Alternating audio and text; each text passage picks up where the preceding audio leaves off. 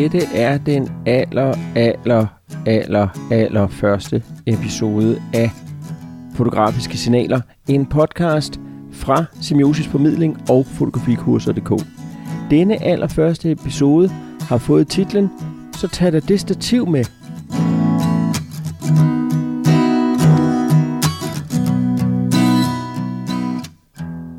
Hej, mit navn er Adam Bindslev, og øh, jeg er ham, der er den i Semiosis Formidling, og jeg er den ene halvdel af fotografikurser.dk, og det her det er en helt ny podcast, som, øh, som jeg er stolt af at kunne have premiere på, nemlig fotografiske signaler. Og sådan en første episode her, den er altid lidt svær at have med at gøre, fordi øh, ja, det er jo alt sammen sådan lidt, lidt nyt, og, og hvad er det her egentlig for noget? Og jeg vil prøve at forklare, hvad ideen bag det her egentlig er. Fordi som du måske har opdaget, så ligger denne her podcast på det site, der hedder Digitale Signaler.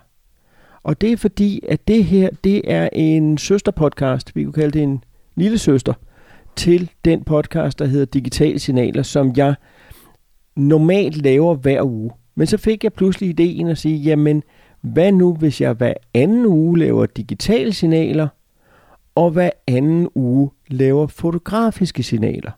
Så får jeg øh, dækket en større del af det, jeg går og arbejder med. Og det kommer så samtidig til, for at tingene virkelig skal hænge sammen her, til at være endnu en søsterpodcast, nemlig til Fotografikurser.dk's podcast, som hedder Fotografi, Kamera og Motiv, hvor jeg sætter mig sammen med øh, min, min ven og, og makker Anne Malmgren og snakker om fotografi. Det er noget, vi gør med sådan jævne eller ujævne mellemrum, men jeg tænkte, den kunne oplagt suppleres med en mere øh, en kortere form. Ans og min øh, podcast var for det meste et sted mellem halvanden og to timer. Og noget, der udkom med øh, jævne mellemrum, sådan at der var et sted til nyheder og den slags.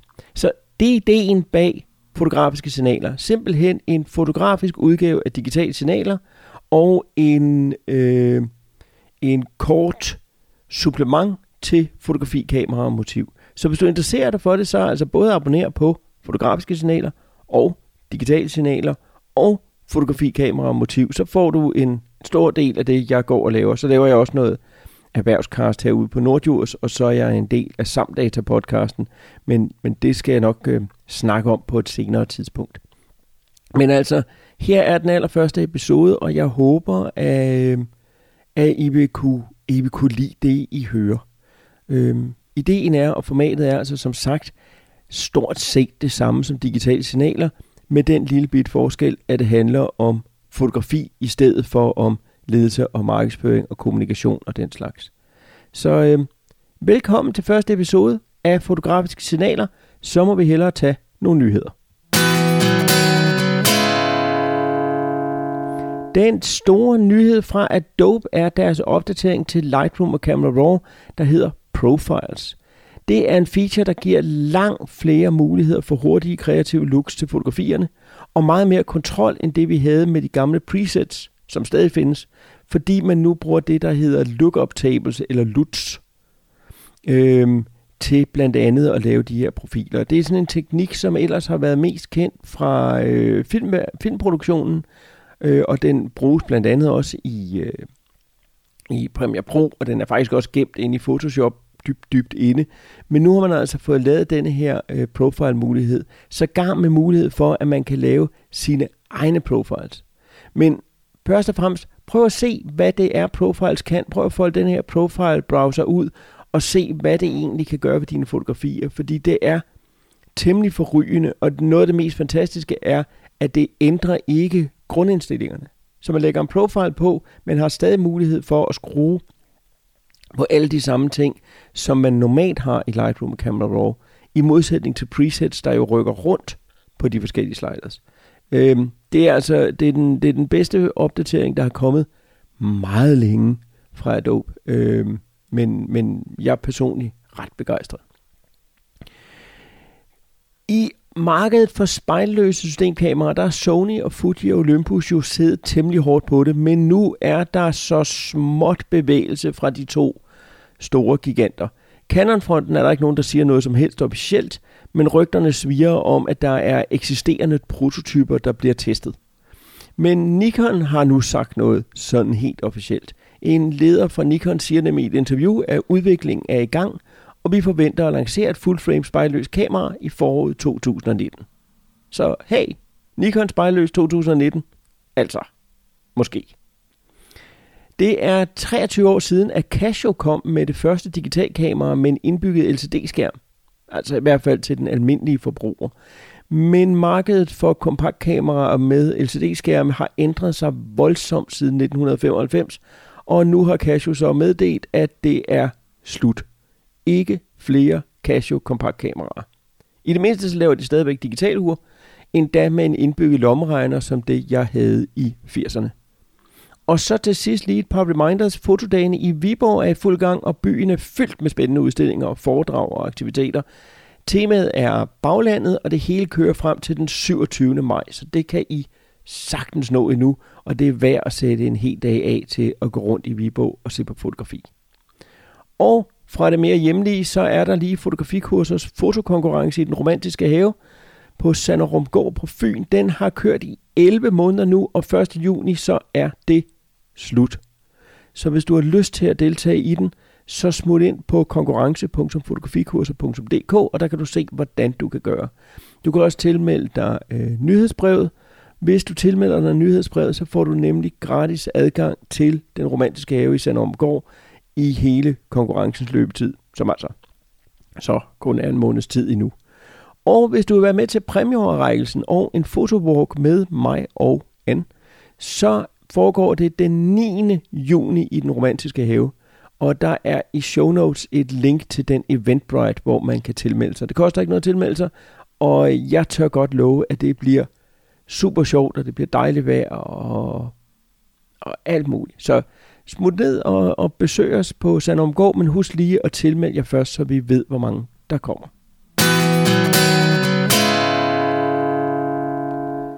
Og så skal vi til denne dags tema.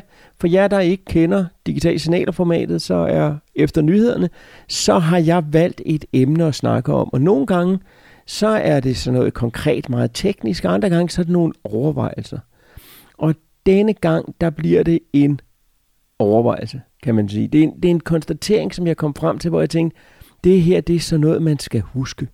Fordi at i går, der var jeg øh, ude at fotografere. Jeg var ude på en opgave og skulle øh, blandt andet lave noget, noget madfoto, jeg skulle lave nogle interiørfotos og sådan noget. Og jeg gik først i gang med at, øh, at bare gå rundt og tage billederne, sådan som, som man jo ofte gør.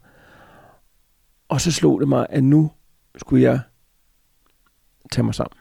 Fordi at en ting er at kunne gå rundt og fotografere sådan på den der måde, men hvis jeg virkelig skulle gøre det her godt, og det skulle jeg, så var der ikke nogen vej udenom, så skulle jeg altså ned i bilen og hente det stativ. Og det er faktisk et stykke tid siden, at jeg har haft sådan en, øh, en fotosession, hvor jeg havde rigtig, rigtig god tid og kunne arbejde med stativet og fandt pludselig ud af, hvor meget sjovere det gør fotografiet at altså bruge den tid, det tager på faktisk at sætte kameraet på stativ, faktisk at stå og komponere, faktisk stå og ændre øh, øh, vinkler, kunne tage det på højt format, kunne, kunne arbejde med tingene på en helt, helt anden måde, og pludselig kunne arbejde med meget længere lukketider. Fordi det her, det var interiør og mad, og meget kan man sige om interiør og mad, men det løber skudte nogle steder.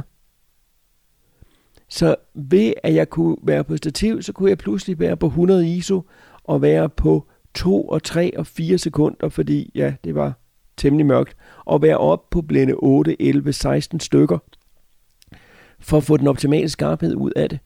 At kvaliteten på de billeder, jeg leverede her, var ganske enkelt langt højere, end jeg kunne have gjort håndholdt, og det slog mig, hvor ofte, i hvert fald jeg, og jeg tror ikke, at jeg er alene om det, fravælger at bruge stativ. Et stativ det er sådan noget, man bruger, når der ikke er nogen vej udenom. Man skal have meget lange lukketider, eller hvad det nu skal være. Men jeg tror, at man vil kunne få langt mere ud af det, hvis man simpelthen bruger stativet som det helt naturlige speedbomb, som det kan være. At vi vælger at sige, jamen jeg kører den her på stativ, og tillader mig at tage den tid, det tager. Fordi det gør en langsommere. At hvis man skal ændre perspektiv, så skal der skrues og drejes osv. osv. osv. Men det gør bare også, at man gør sig umage på en helt, helt, helt anden måde, end man ellers ville gøre. Og i hele taget gælder det jo alt vores fotografi, at det vi meget ofte mangler, det er at gøre os umage. Det er at give os den tid, som det tager at fotografere. At vi forventer, at vi kan komme gående ind et sted, og så bare tage kameraet op, og så tager vi fantastiske billeder. Men det gør vi ikke. Det kræver, at vi tager tiden, det kræver, at vi kommer ind i motivet, det kræver, at vi arbejder med lyset, det kræver, at vi arbejder med perspektivet. Det kræver, at vi gider skifte objektiv, at vi gider prøve os frem, at vi gider lege med fotografiet igen. Og ved at kameraet står på det der stativ, så bliver det bare meget nemmere. Sjovt nok. Det bliver ikke sværere, det bliver nemmere. Så min helt store opfordring er, find ud af, hvad I kan gøre – for at give jer bedre tid. Og det gælder, det gælder landskaber, det gælder interiør, det gælder mad, men det gælder så sandelig også portrætterne. At der kommer vi tit til at stresse endnu mere. Fordi nu står der et eller andet menneske foran mig, og de forventer, at de kan komme ind, og så siger det klik, og så er det taget et godt billede, og så er det slut. Men det er bare ikke i orden, fordi det bliver ikke et godt billede, hvis vi kun bruger 25 sekunder på det. Det bliver et godt billede, hvis vi gider prøve at gøre os umage. Sådan rigtig, rigtig for alvor gøre os umage. Fordi derigennem, så har vi tid til at skabe et rigtig, rigtig godt billede af et andet menneske. Og det andet menneske har tid til at komme ind i situationen og føle sig tryg. Og igen der i øvrigt også, er stativet en super god idé, fordi hvis vi har kameraet på stativ i den situation, jamen så er det jo, at vi pludselig kan have øjenkontakt. Så er det, at vi også kan slappe af, for vi skal ikke stå med den der store sorte kasse foran øjnene hele tiden, men vi kan derimod bruge tid på at komponere, vi kan bruge tid på at måle lyset, vi kan bruge tid på at gøre os umage. Og det tror jeg faktisk vil være rigtig, rigtig, rigtig sundt for os, at vi bare gør os en lille smule mere umage. Og det var fotografiske signaler, episode 01. Normalt de her første episoder, de plejer egentlig at være sådan lidt en, en placeholder, fordi at iTunes lige skal opdage en og sådan noget. Men øh, jeg tænkte, jeg lige skal godt prøve at lave det til i hvert fald noget, der ligner en hel episode. Hvis du godt kunne lide fotografiske signaler, så skal du selvfølgelig skynde dig ind på iTunes og smide en anmeldelse. Hvis du har øh, emner eller kommentarer, så øh, find mig som Adam Bindslev på alle mulige sociale kanaler. Find fotografikurser inde på Facebook og synes godt om fotografikurser. Find semiosis inde på Facebook og synes godt om semiosis formidling. Og, øh, og så håber jeg, at I vil være med i den romantiske have i Sanderumgård. Det her var i hvert fald Fotografiske Signaler, episode 01. Mange tak for denne gang, og vi snakkes ved om 14 dage.